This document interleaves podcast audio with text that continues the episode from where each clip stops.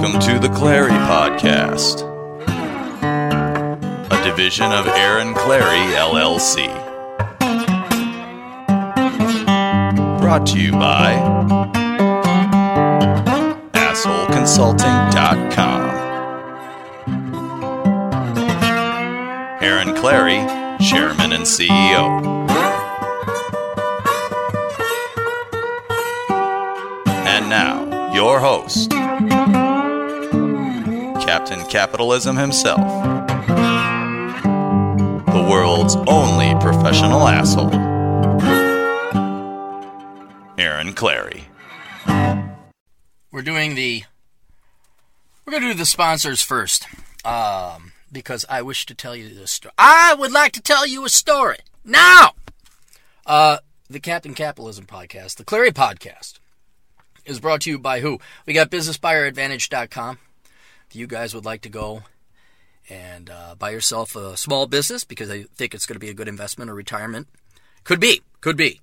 Uh, but why don't you be smart and spend uh, at least a couple hundred, certainly worth a couple thousand, hiring uh, David Barnett over at BusinessBuyerAdvantage.com to take a look at your small business that you're interested in purchasing.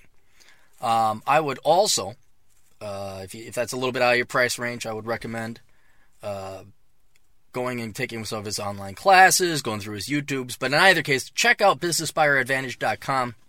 Make sure that you uh, you know what you're getting into before you buy yourself a small business. Uh, we have the Safety Doc, Dr. David Paradin, Entrepreneurs in Cars, Rich Cooper over on YouTube.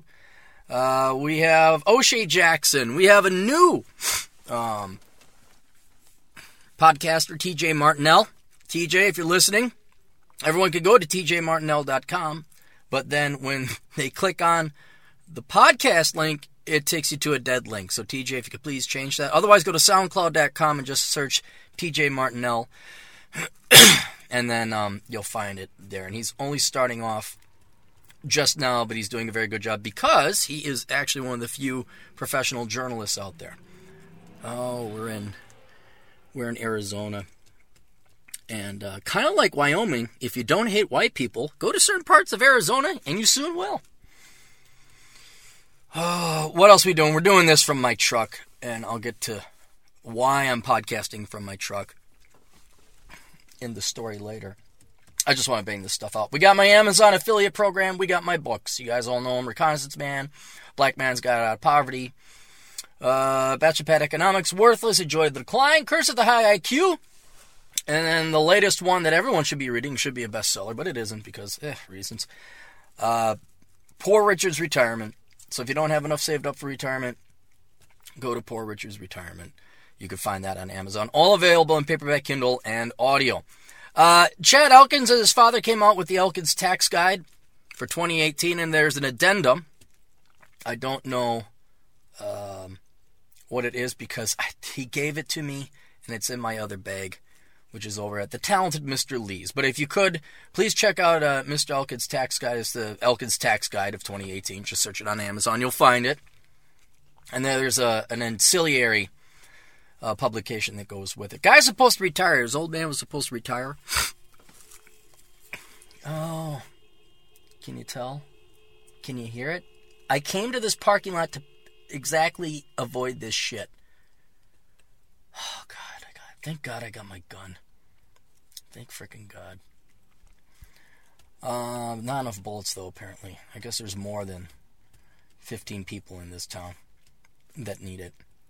Uh, Aaron, where are you in Arizona? I'm actually in one of the nicer areas, one of the nicer areas of the Phoenix area. But I, I just, I, it's just they're all over. It's all over. It's like rich people with herpes. It's like I don't care if you're rich, you got herpes. I don't know. Go away. Oh, so we have that. We have uh, more podcasters, League of Extraordinary Podcasters, pushing rubber downhill. Also, the books by the same name, Pushing Rubber Downhill and Run Guts, Pull Cones by Adam Piggott. He is on sabbatical because I think him and his wife are purchasing a piece of property in Europe. Uh, check out Michael Kingswood's books. The only non communist science fiction writer, Michael Kingswood. You can find him on Amazon.com. Kerry Lutz's uh, Viral Podcasting is also available for sale, and so is Glorious Carl's book, Trade the Ratio. Uh, we have tapwhiskey.com. That is Rollo Tomassi's. Um, my God. I need to update my sponsor list, my remote sponsor list. Uh, but Rollo Tomassi, you can find him at the Rational Male. And he has several books out. Basically, the best of his blog. You can find that on Amazon.com. Just search Rational Male. And AssholeConsulting.com. You guys know that. JacobsAdultPlayground.com. Go there first before you go to Vegas so you save yourself some money. You could easily uh, save the cost of your flight if you go there first. It's basically if you want to do. I know it sounds ooh adult playground. That sounds naughty. No, no. It's. It, I mean, yeah. If you want to go to strip clubs, certainly there's there's certainly you know rated X things you can do if you wa- uh, want. But he's more about like where to go for parties, how to get limo service, stuff like that. My God, these fucking hicks. These fucking hicks. Don't you just love it when men under 30 race out of a parking lot or race in general with their shitty fucking cars? Yeah, like your Chevy Malibu, your 2002 Chevy Malibu, pal. That's that's really got to impress the you with your four fucking cylinder engine. Thank God I never did that. ConservativeBrew.com. If you need coffee, go to conservativebrew.com. We got Chad Elkins at elkincpa.com. You know Chad. It's tax season. Go talk, contact him. Do not contact him if you're the type that uh, files extensions or you've filed extensions in the past or you just know you're going to file an extension in the future because you're a lazy fuck. Um, you know, here's the League of Extraordinary Podcasters 405media.com, Obsidian Radio, Financial Survival Network, Conto Talk, BlowMeUpTom.com, Cynical Libertarian Society. Well, V Speaks, that's still on there. Uh, Mitch Berg on 1280 AM The Patriot. And, uh, O'Shea Jackson on YouTube. Sorry, this is, if this is just coming off as, as Aaron is very angry because I am. Again, this story is coming later. We just got to go through this.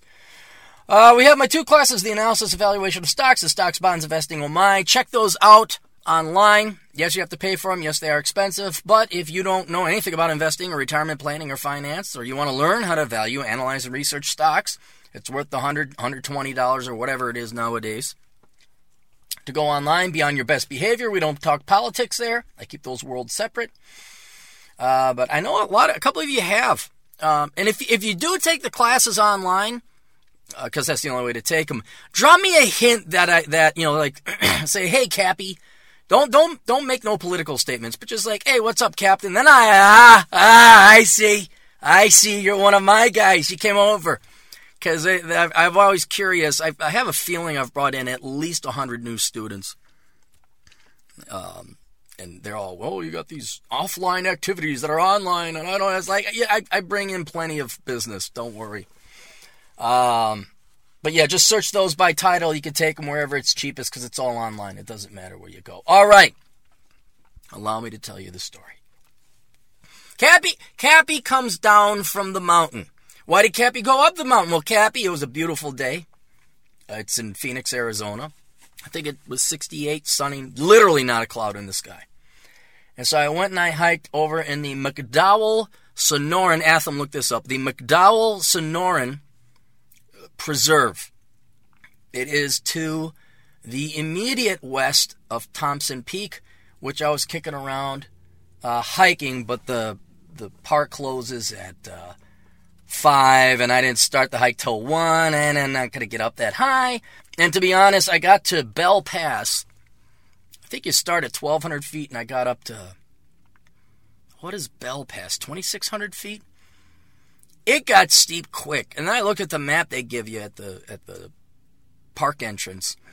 I'm like, okay, I, I did the math, and I basically had to go up the exact same amount of altitude to get to Thompson Peak, but in about a third of the distance. And it was already pretty vertical by the time I'm like, screw this. I'm not I'm not gonna bag peaks today. Um, I just want to enjoy a nice brisk hike. That's all I wanted. There's sometimes when Captain wants to go and conquer. I see that top of the peak. I want to climb that. They got that's the way the radio tower. See, It's got the radio towers on it. That way you know it's the tallest one. Those are the best ones to climb. You can say, I climbed that.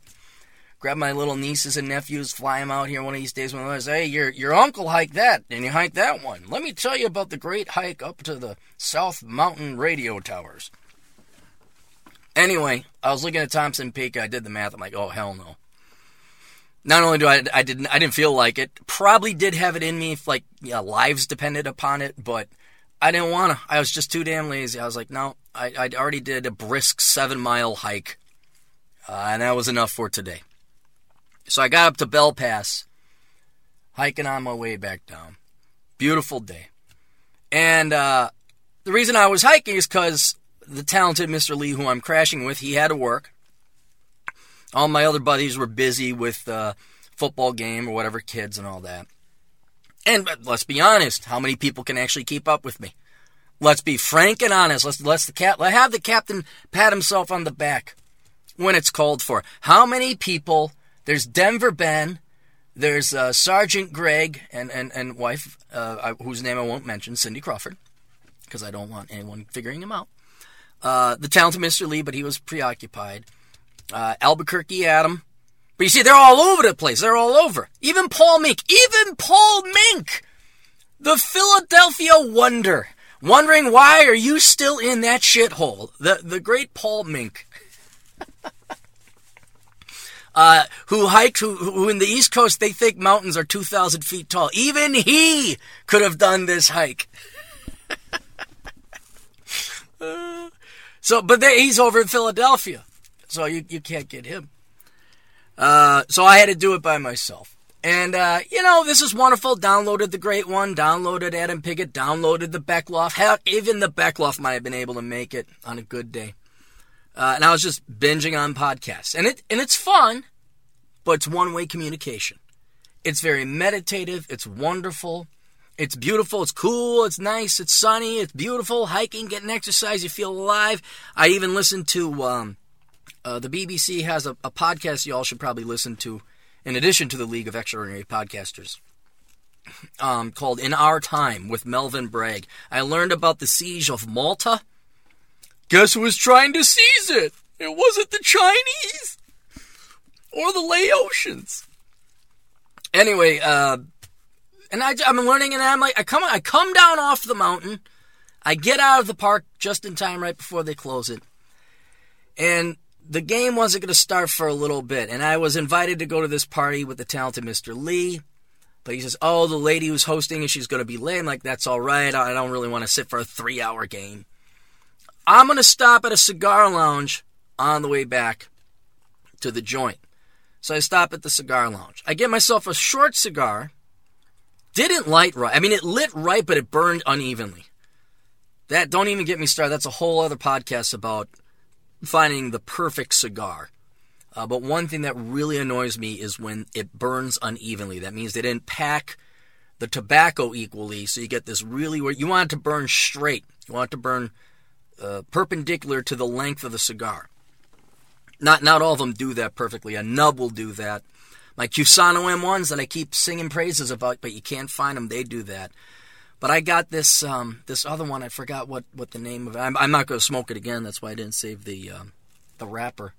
Uh, but it wasn't burning right. That's and minor thing, minor thing. So I go outside to sit and enjoy a cigar where it's warm enough to do so, because I'm not in fucking Minnesota. So two older gentlemen, and when you go to the cigar lounges, you go there for the cigars, yes, but you also go there for the wisdom. All right? Great line. If you have never been to a cigar lounge and you want to ingratiate yourself to the, the to the guys there, with predominantly guys, or morning coffee. If you happen to be a morning coffee type of guy, you happen to be a freak like me, you're already at the stage, you know, you're at stage 65. And what I mean by stage 65, you're already, you're at the equivalent age of wisdom of a retired man, which is where I fucking am. Because I played my fucking cards right. So I got to go seek wisdom from the elders. So I'm at stage 65. You go where the 65 year olds are. Okay, morning, they're in coffee. Opening line, whether it's a cigar lounge or a coffee store, you say, is this, you walk in, you say, is this where they're dispensing the wisdom? And that gets them right there. They'll start laughing, They like, cause, cause you're showing, you're showing respect. You're showing, hey, is this where all the old guys gather? And they dispense the wisdom. But then it's also a joke where they kind of know, hey, he knows that we're gathering here. We got, where they, I don't know, but we got wisdom, you know, that kind of thing. And then you're already in, you know, not, not, they don't trust you implicitly, but they're like, all right, all right, this Hanyaker over here he, he can smoke with us. So I go in, grab a cigar, go out, and there's two guys out there having a, a conversation. I did the wisdom joke on the inside. They all got a kick out of it. But I want to sit outside. So two guys out there smoking. And the one guy gets up. He says, ah, I got, I got to get going. I'm like, well, you could have another cigar. And he's like, no, I got to get back to the wife. And like, oh. So me and the, the last guy remaining, we get to talking. Turns out ex cop, retired, still uh, participates. Not going to mention his name, don't want to give him away. Um, and uh, just a real interesting fellow, especially if you put 20 years on the police department. But he's still active, he's still involved in training, and his primary goal or mission or a role or activity or what he really cared the most about was getting young cops up and trained and ready to be good cops. That's what he wanted. he was concerned about raising or bringing about the next generation of cops. And we were talking, and, and yeah, I never worked for the police department, but I've worked with, I've worked for police departments, not as a cop, worked security, and just chit chat. Oh, what about reserves? What about this? And he was talking about how they are having a hard time finding reliable young men and women to be cops that he didn't say this. Don't put words in his mouth. Don't try and figure him out. But basically, the millennials were so spoiled. It's not that they're trying to be evil uh, or trying to be corrupt. It's that they're so dumb, they're so ill reared that they have no moral compass. So, in other words, a truly corrupt individual knows exactly what they're doing. Whereas these millennials are like, well, I don't know. I don't know what's going on. I'm like, these are cops? It's like, these are cops. I'm like, they went through the police academy. It's like, yeah. And another thing he was talking about was how, like, they all got their damn phones. Like their cell phones. They're bringing their cell phones into training. They say, leave your cell phones out. You know, you're not going to have your cell phones here. And he says, next time you're driving and you see a cop, you know, you pull up next to a cop, he says, look over. He says, I bet you half the time you're going to see him futzing with their phone. I said, no way. He's like, yeah. I said, well, I don't really, you know, eyeball cops you know, I don't want to get pissed, get him pissed off.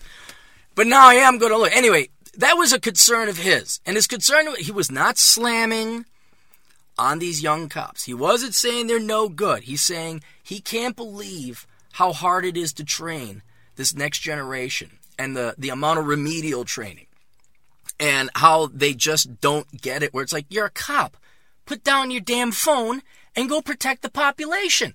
Look for crime. So was, he cared about the community. He also cared about their careers. He doesn't want them getting uh, demoted or reprimanded or anything like that. So just real fascinating where I'm kind of like, wow, that's really interesting. And we're chit chatting. And a kind of guy where he had interesting things to say, which would beget curiosity on my part. And then I'd ask questions or make an observation or draw some parallels the same. I drew one parallel. um, he was talking about what was it? Um, that they that the training is like you have to be harder on these kids, kids, you know, under 25 year olds. And I said that's interesting because I make some money very similarly being hard on people with a company called Asshole Consulting. He thought that was a hoot. but in other words, there there was enough of a story, but more importantly, intelligence and thought on the part of this guy. That when he spoke, you would like to hear what he had to say. And it wouldn't be just like he's blathering in the back, hey, old man cop, all right, all us youngins don't know how to train. But you were curious, you were interested, and not that you were hinging on every word, but you paid attention and then asked a follow up. In other words, you had a conversation. So my cigar ended, and we were just chit chatting, and you know, he's like, "Well, yeah, we're gonna go. I uh, go to this cigar lounge. I go to that cigar lounge." I say, "Well, I'll probably see you later." And shook hands. He wanted a business card, so I hope to run into him later. Heck, may even look me up and download this podcast. Say, hey, that's me. He did not sound like that. Anyway, so got to talk to the old man cop, you know, old retired cop. That's pretty cool. Looking at time. Okay, now I gotta go to the football party. Get a text from the talented Mr. Lee. Hey, the lady is there now throwing the party, which was the first flag. That should have been the first sign. I knew something was up. And in the back of my mind, I kind of did. So I drive up. I'm like, well, how can you be late to your own football party? Like, how do you miss the kickoff? So uh, me and the talented Mr. Lee, we grab our party favors. We uh, drive off to the party. We walk in, and there's no one else there but the lady who's hosting the party. And there also happen to be seven, no less than seven dogs, eight if we included the one in the garage. And of course, Khan if you know the talented Mr. Lee, he doesn't warn you until you're right at the, oh, Mita Quayle, she owned like eight or nine dog. like, uh, Con, uh, I'm allergic to dogs. Are they long haired? And like, ah, you'll be fine, Mita Quayle. And so, in we walk in, and there's no one there. Game's about halfway over. Eh, not halfway. They're a full quarter in. They're in the second quarter, almost the end of the second quarter. No one's there. There's no food. There's no nothing. We brought in the food. We don't want to bring in any food. And the hostess reliably informs us that some people did show up, but they left right away. They just stopped in to say hi. You know? And then they left. And so I figured out then very soon why they left. For while I'm trying to watch the game, you know, I'm not I'm not a big sports ball fan. And the only interest I had in this game was to see the Vikings lose, which, hoo hoo hoo, school! you fucking retards with your fucking government stadium. Well, the Vikes sure made it this time, guys. Anyway, uh, I'm trying to watch the game a little bit, trying to also be social. And she immediately started becoming one of those people. And what, what I mean by one of those people is one of those people who can literally suck the oxygen out of the room. I know literally doesn't mean that. Please don't fucking, with you fucking grammar nerds, get on my case about it. Where you can just feel your energy being drained and you're not doing anything. You're just sitting there drinking a diet soda pop. You know, unlike the cool, the, the, the cop guy, the retired cop guy, you know, you feel, I, even though I came off the mountain, clear came off the mountain, tired, exhausted, you know, yeah, I was sitting, I felt more mentally and spiritually energized after having that conversation with him than before.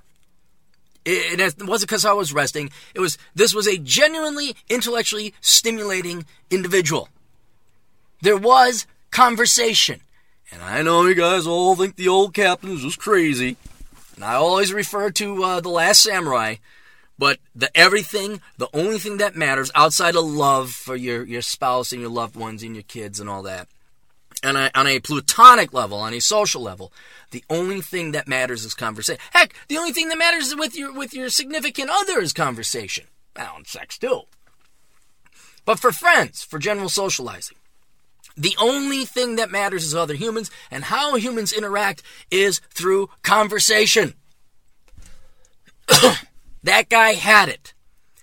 This gal was the antithesis. If these two ever met, it would be like matter and antimatter touching. There'd be this massive explosion. Because all she did was talk. About what? About anything that didn't interest you or was of any interest to anyone at all. Let's say you had Stefan Molyneux come in.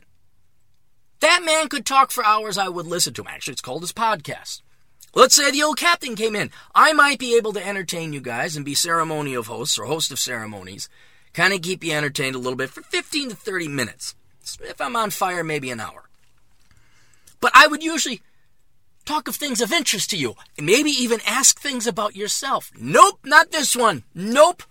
Constant fucking vampire an intellectual vampire.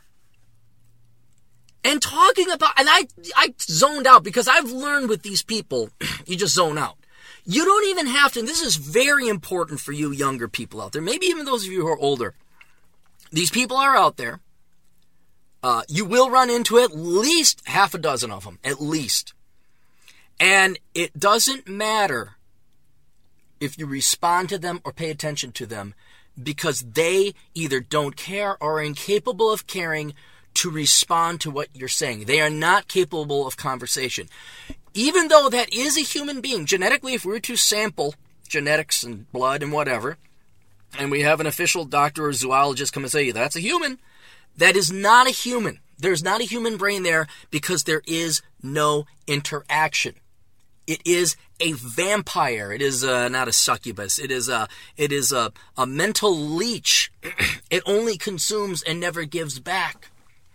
And so, whereas you might have this, you might be uh, this huge compunction. This you, you'll have this great incentive to respond, to talk, to answer their question, maybe guide the conversation, maybe fit a little bit. It's pointless.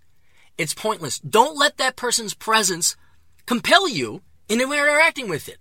And so what I've learned through probably the dozen or so people like that, when I've tried to, especially on dates, that happened. Probably that's your first exposure to it, with boy or girl. Someone that just talks about themselves nonstop. Is you you start to realize nothing you say sticks. You might as well be speaking Chinese.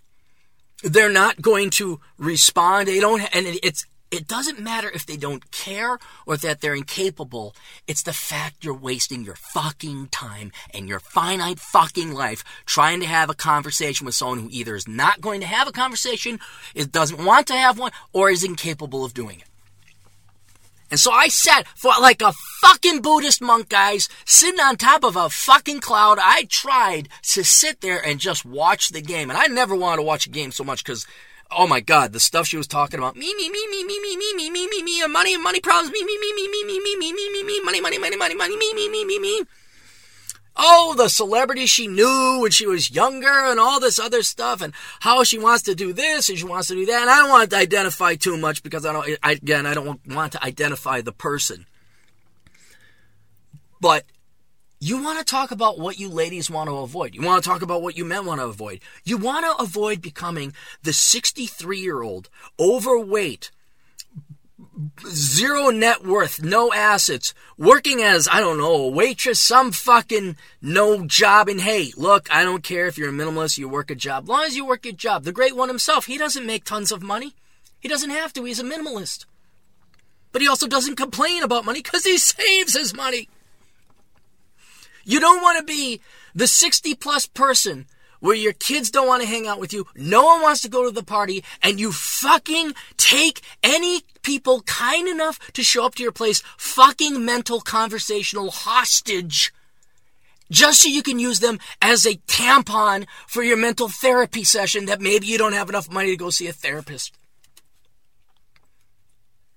if you're incapable of realizing that the world is not about you and that true joy and happiness is through the conversation and the interacting with other people's minds, if you can't figure that out and it's all about barfing, just bleh, on, on dumping on these poor innocent victims, your problems, which you have no intention of solving, no desire, no will, no work ethic, nothing and you, all you get out of life is dumping your shit on other people's lives because I don't know I don't know how that stimulates you intellectually. I just don't. I understand how saying the occasional thing about you or expressing the occasional observation or philosophy you have might be interesting. That's why I find podcasts, me doing a podcast interesting.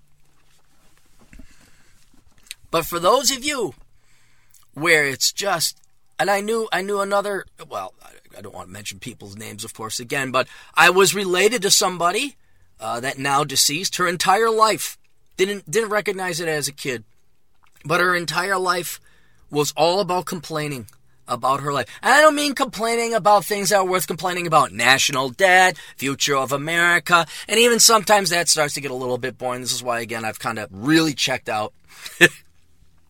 I didn't know the government was shut down until Sunday morning.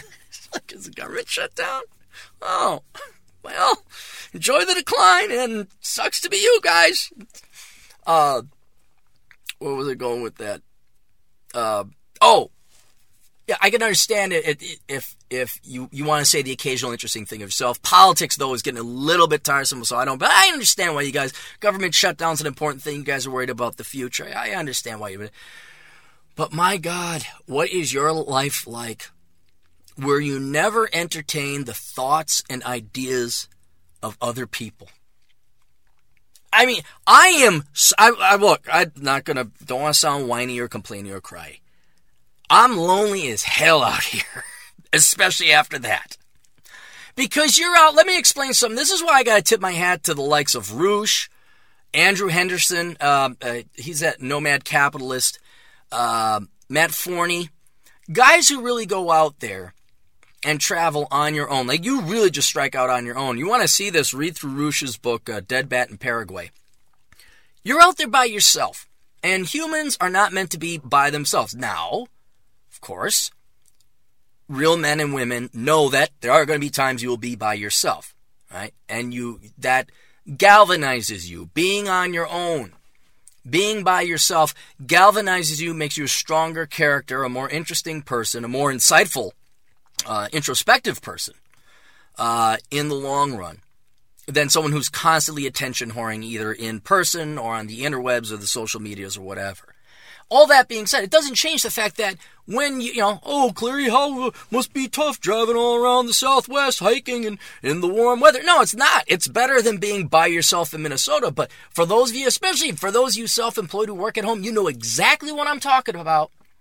Where you are bored out of your mind, everybody else is at work, and you're kind of like, hey, what's going on? What's going on? Hey, guys, anyone? Anyone want to get lunch? But then you go out to a different environment. You add the loneliness more than what you're supposed to have um, through the normal course of a nuclear family, with constantly changing locations. And that kind of screws with your mind. And that, Matt Forney and Roosh, and certainly Andrew Henderson, uh, can speak directly to that. It just messes with your mind a little bit. Now, if you're a strong enough individual, you build resilience over that. So I also I think younger people uh, have a natural built-in resilience because you're just struggling to stay alive.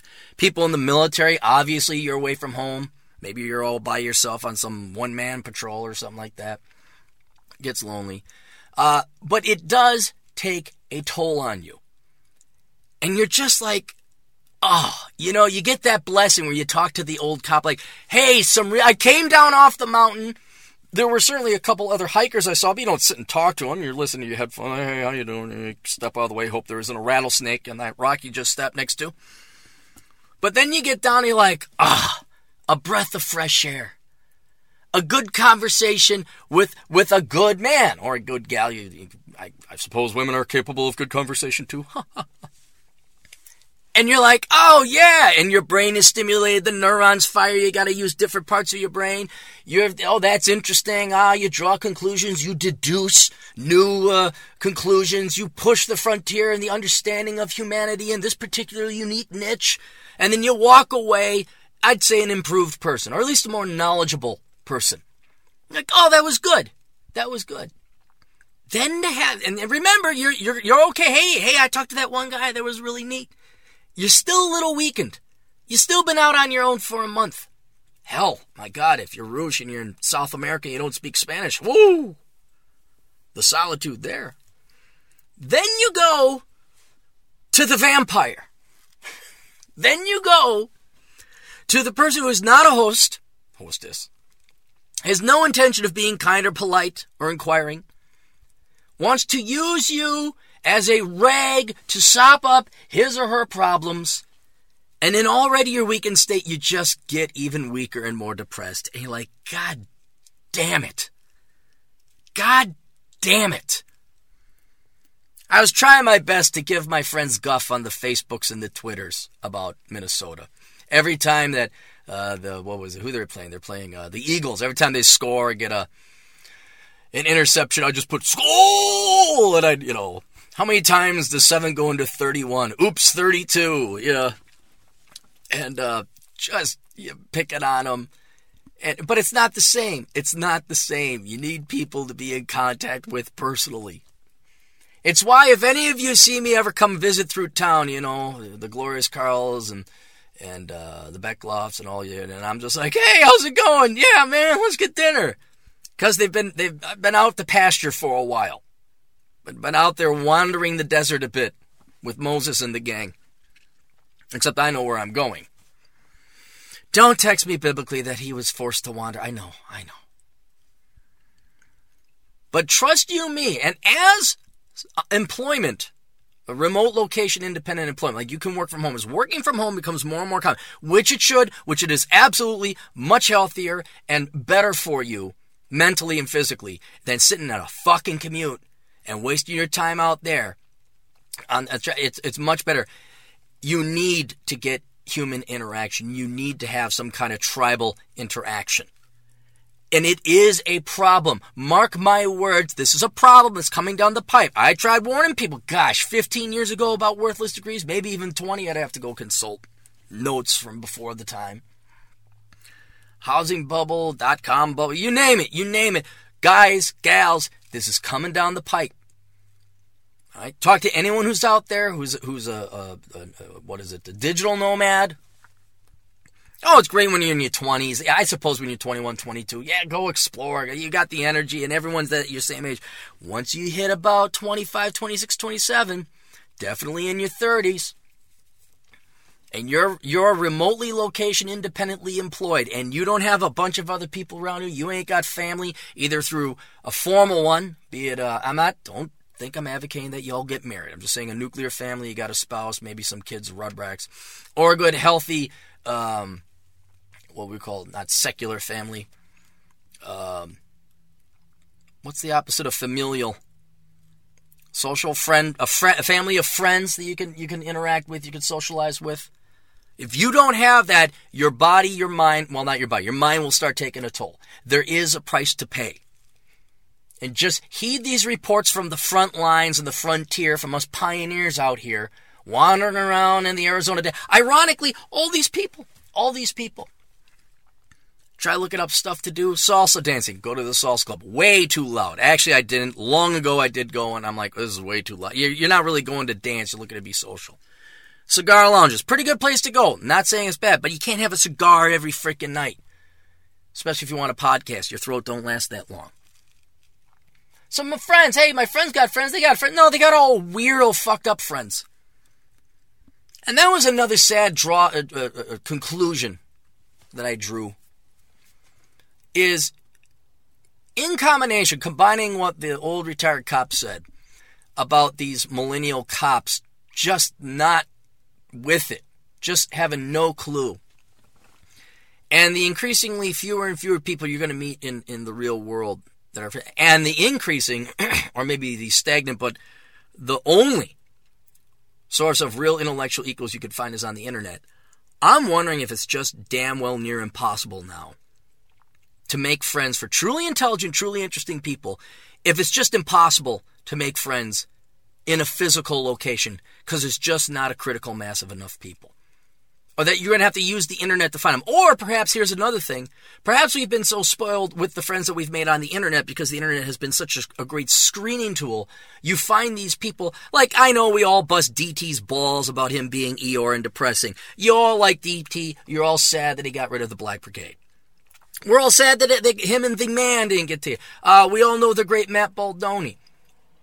And trust you me, if you all met at some point in time in a night, you'd be like, wow, that's a really great guy. You'd have the exact same conversation as I did with the, well, not the exact same conversation, but you would be as intellectually stimulated as uh, that conversation was with the cop.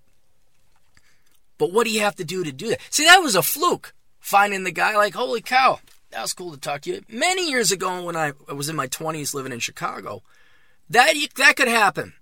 I went to Kelsey's, I went to other places. You play pool, you run into some really interesting people. That was 20 odd years ago. Now, all those people are married, hooked up, dead, indebted, kids, kidded. What is it if you are with kids? You have been kidized. You, you cannot go out and they're no longer able to be social. They got their own stuff going on. So you can, but then the millennials, oh my God, you guys, you guys are so dysfunctional. And Gen Z, I guess, is coming up next. You guys don't have anything but your cell phones, but the internet. Hell, what was it? Two thirds don't even haven't even dated by the time they're seniors in high school. And as great as it is to meet people online, and as it may spoil you with the element like the high quality of intriguing, interesting intellectual friends that you can find online because, well, that's that's what the internet does. It self filters. So you get these really interesting people. It does not make a substitute for meeting in meet space. This is why you have meetups, and then when half the people show up, you're like, oh shit, half you guys are fucking retarded. Jesus. Half of you live at home with your parents still. God oh fucking mighty. Oh. You gotta meet these actual people. Yeah, hey, how you doing? How's it going? I see you. You hear the voice, the inflection, not text. Hey, let me buy you a drink. Hey, this is my buddy Jim. You shake Jim's hand. Uh, you make a funny joke. Ah, that was a good one. And then Bob punches you in the shoulder. Or there's, there's a gal there, Tina, and you do a great dance and she maybe gives you a little hug goodbye a little bit longer than you were expecting. Maybe even pinches your ass. Oh wait, that would be sexual harassment by today's standards. Oh, but trust you me, guys, it's coming. I know you're all aiming for that, you know, digital nomad, work from home, no commute, no fucking boss. I guarantee you the life is way better than the baby boomer boss bullshit of the 90s and the 80s. Way better. But again, nothing is perfect. I, I said it before, one of the greatest quotes I've ever said. As I said, the definition of success is taking your problems and replacing them with slightly lesser ones. And that is the definition of success. There's no perfect, there's no perfection. None. There will always be something wrong. Always. I mean, look at look at one of the biggest hurdles of humanity, hunger. God almighty, 99.9999999% of the human existence has been fighting hunger. Well, we solved it now. Now what's our problem? Too much food. There is no perfect, only Zool. So, no, there is no perfect. Uh, just be prepared. And that's, and then hopefully you guys will, you know, my generation's on the way out. We're not going to be like the baby boomers clinging on, thinking we're going to hold on forever. I want a heart replacement. Fuck that. Uh, but hopefully, you youngins who are listening, which are very few, I'm not thinking any of the youngin generations. There, as a generation, it's hopeless. The, the, generation as a whole, no one's going to solve these problems. But you, true independent philosophical thinkers, you, those of you on the vanguard, you will solve these problems. You will you will take this big problem of the problems of being self-employed and remote location and the lack of human interaction and human human intellectual stimulation. You're just going to take the lack of smart people that are interesting that want to hang out with you or can hang out with you. You'll fix it, but there'll be something else. There'll be something else. Don't know what it will be, but that's that's what you'll have to do when you get there. Um, all right, uh, we got uh, I got some new sponsors here. Let me do a second segment. All right, uh, I want to introduce two, not so much sponsors, but people helping me out. Uh, so I intend to help them out. Uh, XYZ. Um, this is an Australian publication. I'm sure if you just search XYZ, they call ZZ over in Australia, down under, and I think all the British Commonwealth that didn't fight a revolutionary war against them I don't know what they say in India. But anyway, XYZ, search Australia XYZ. You'll find them. They're kind of the uh, manosphere of the uh, of the Australian world. Um, they run ads for me, and then um, Adam Piggott put me onto them. He said, oh, "You might want to check out these guys." And then where is the other one?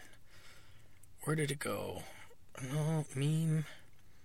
No, don't tell me I deleted it. No, no. No. Advertising. Here we go. but, uh, boom! Here it is from Sean. MTFU. Let me. Uh, good. He gave me. He gave me some talking points here. When we started our brand, we just wanted to sell cool t-shirts and hoodies, but the brand quickly became something more than just another apparel brand. It became a symbol for people who were fed up with the direction of our country that our country is going. MTFU is about taking responsibility for decisions and actions. MTFU is about standing up for what you believe in despite what other people think. MTFU is about being the person you were meant to be instead of what other people want you to be. It has nothing to do with gender, race, or economics. It has to do with living your life to your potential and helping others around you do the same. Lifting each other up instead of tearing each other down. We promise to do our part, but we'll need your help to change the world. Please help by joining the MTFU revolution at MTFUnow.com. It look like MT Fun now. But MTFUnow.com. That comes from Sean. So I want to give a shout out to those guys. All right, the news.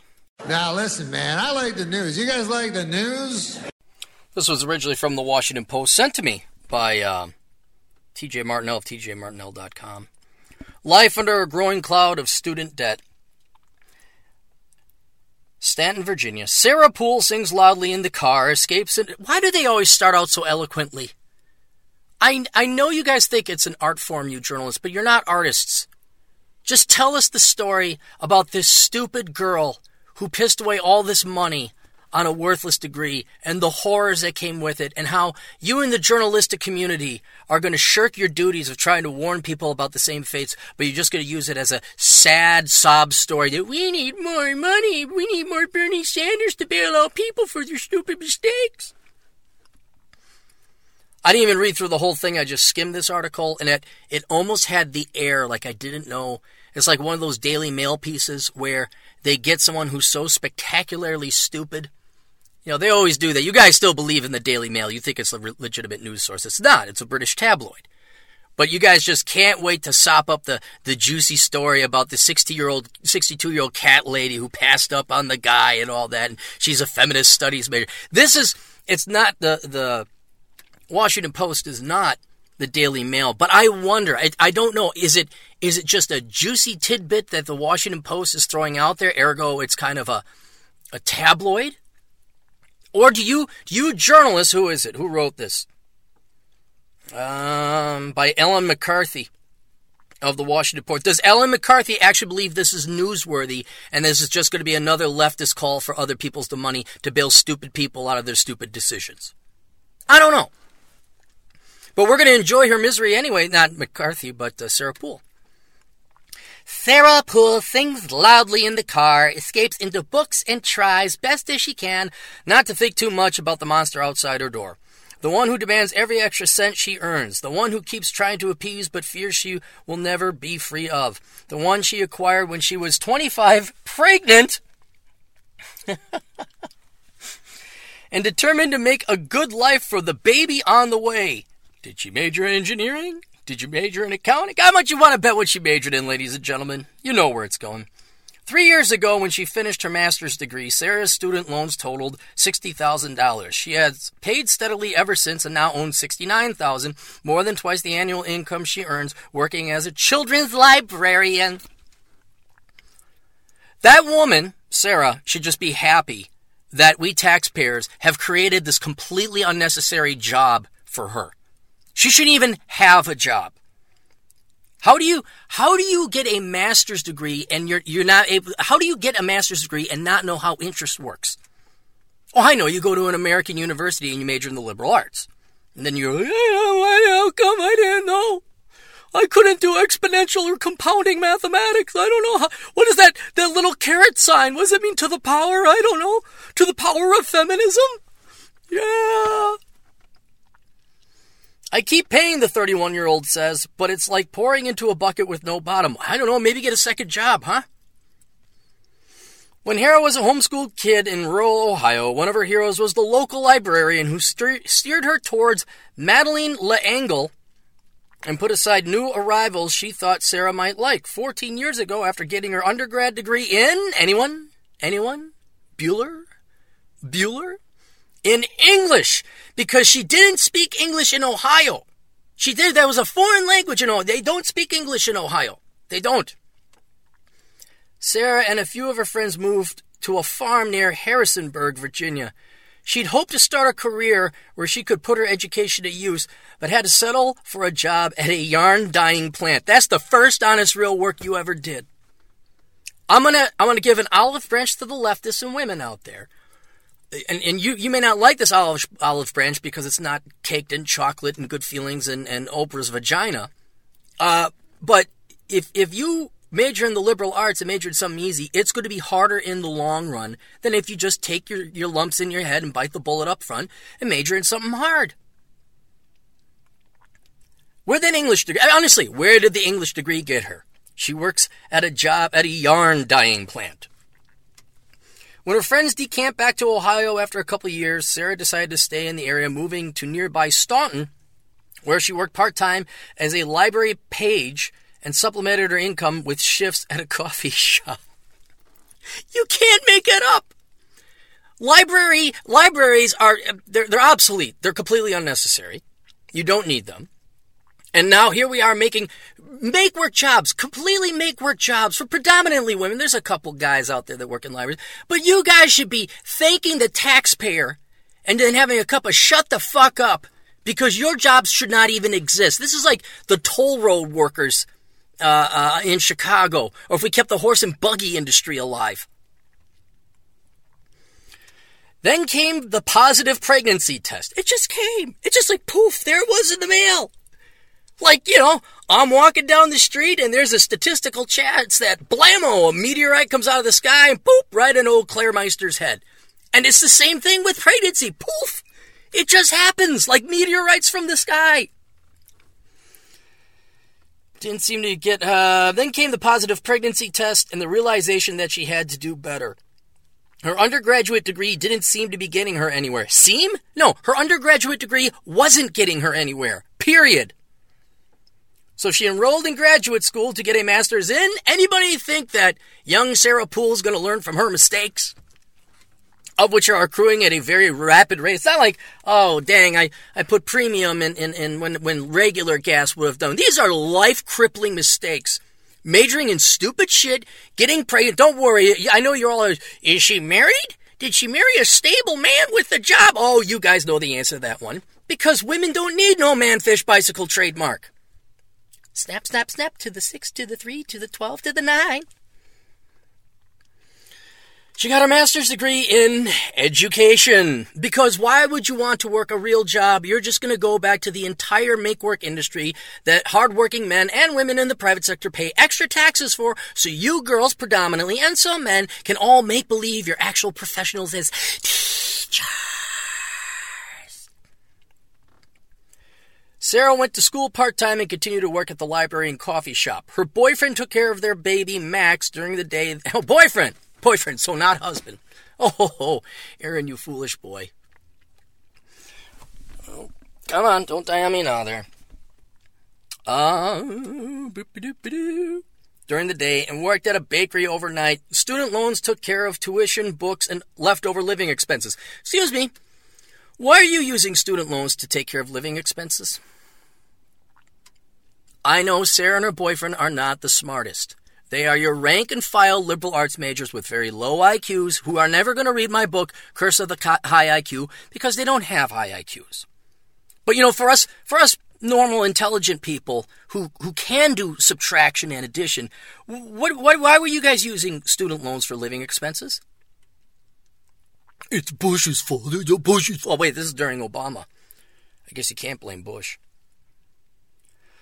In 2014, Sarah graduated with a 3.95 grade point average and a $60,000 bill. A 3.95 GPA is not impressive in education.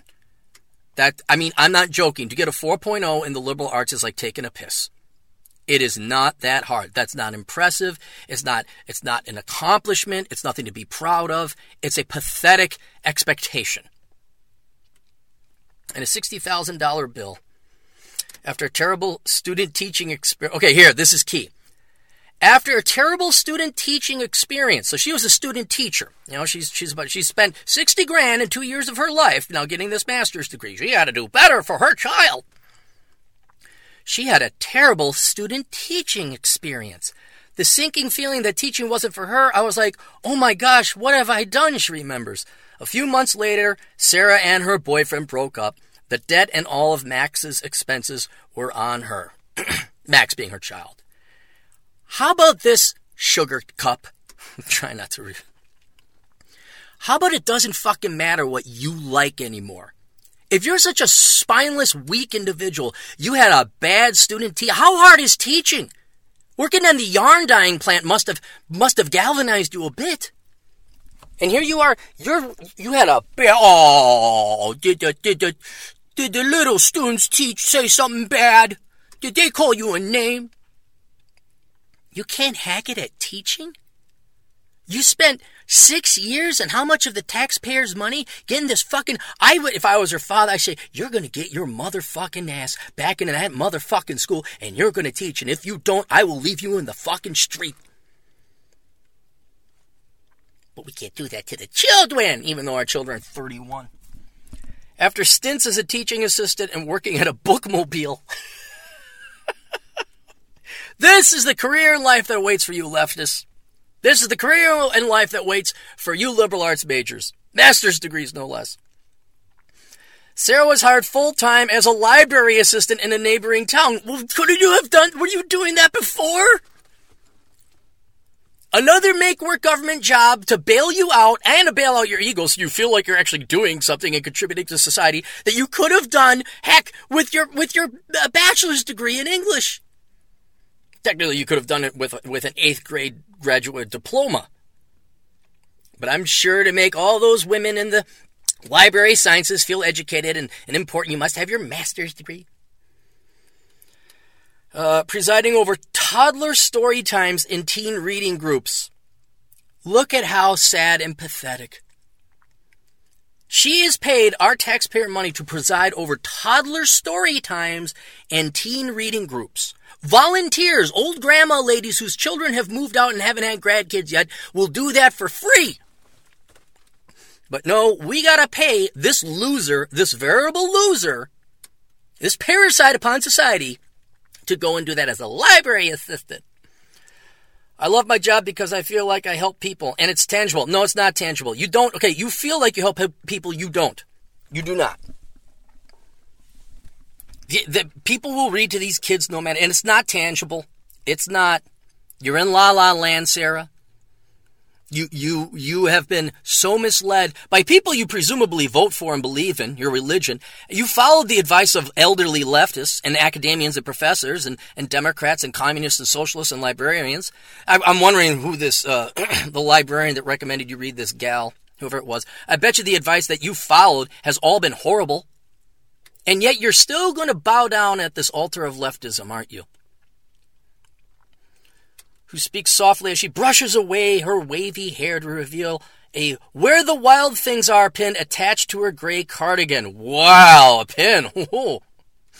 Therapist told the parents of a little girl with developmental delays to take her to story time. The girl became so attached to Sarah that her parents would invite the librarian over for dinner. She did better after they started bringing her all the time. Stories like that, where you actually making a connection with people and you're touching them in some way, are really rewarding. Well, I'm glad us taxpayers could make it so that you guys could have her come over and have dinner. I'm glad that, that we're just making it so that readers, that's what uh, taxpayers are creating. We have a job called readers. Now, what do you do? You read. Really? Yeah, well, how good thing you got that English degree. Otherwise, you wouldn't be able to read, huh? Sarah would not have this job, she knows, if she didn't have an advanced degree. Oh my god, they made you get a master's for that. Yet she has a hard time convincing herself that it was worth the price she continues to pay. Of course, it's not worth it. Sarah is on an income-based repayment plan and pays about 280 a month. Without that income-based plan, she'd be paying 780. She feels perpetually on the edge of peril. One car breakdown away from disaster. Sarah buys clothes for herself and Max almost exclusively at Goodwill. Oh, like like I do today?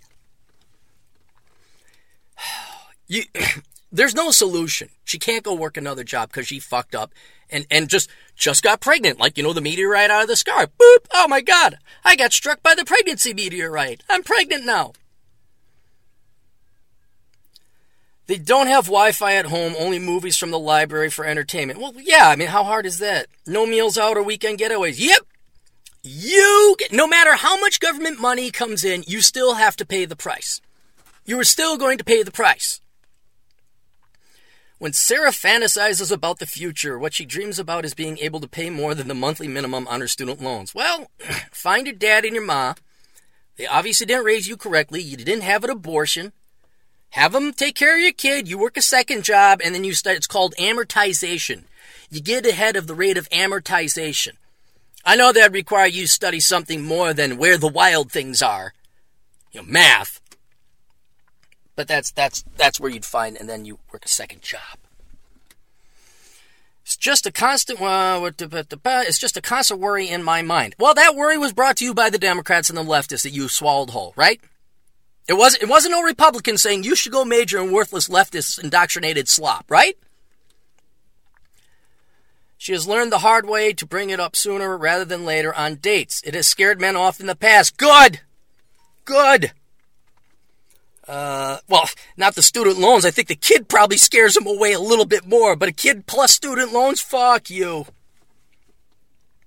has scared men off in the past as she wants them to understand the dictating factor in her bare bones lifestyle. Some hit the door right away, others casually mention that they owe just as much or even more.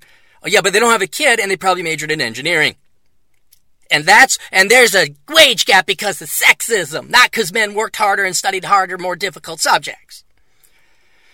Uh, the, can you see why I don't know if this is a, if this is a juicy gossip Daily Mail story or whether this is actually supposed to be a sob story, a leftist piece, a call for more money.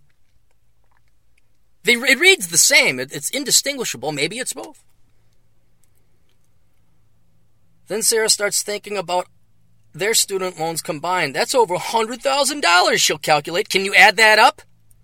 That's a lot of money. I'm glad you get it, but the glimmer of Sarah. Wait. That's a lot of money. I'm glad you get it, but and then it ends. The glimmer of hope Sarah clings to is her enrollment in a public service student loan forgiveness program that would clear her of remaining debt if she puts in seven more years of work with the government and continues to make her payments on time. So you are enslaved to the government. Once again, I'm going to offer a branch of an olive branch to the leftists. Who are you enslaved to? Who put you in this situation? You may not like my tone, but if young Sarah listened to old Capmeister, if young Sarah hired asshole consulting in 18 and said, Aaron, should I major in worthless shit and accidentally get hit by the pregnancy meteorite? I would say no, carry an umbrella, a meteorite proof umbrella that would prevent you from getting pregnant. Would she be in this situation today? No, she wouldn't. Thank you very much. Oh, either Aaron, you say mean things, mean, mean, mean, mean, mean things, but you actually give a shit more than any leftist, any rank and file leftist out there. And professors and teachers.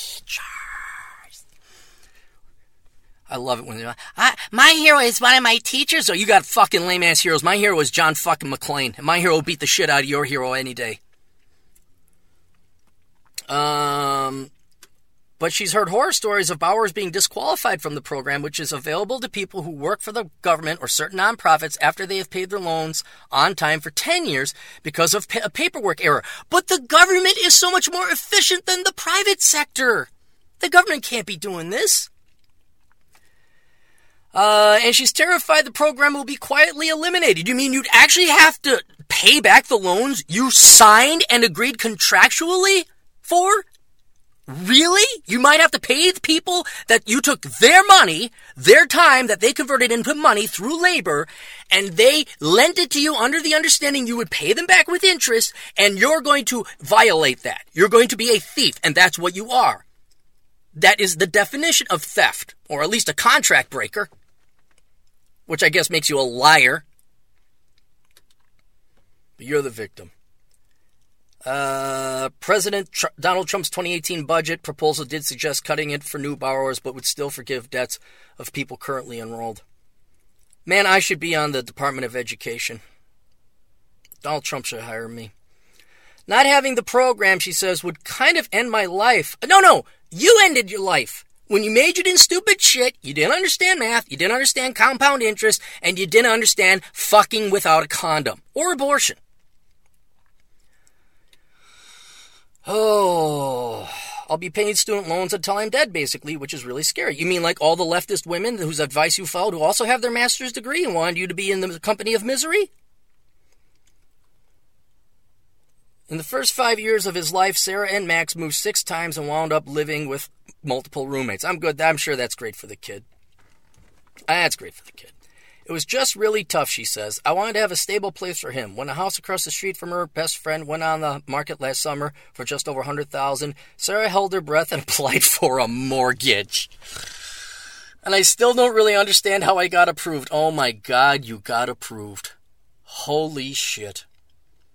Just more debt, huh, sweetheart? More debt.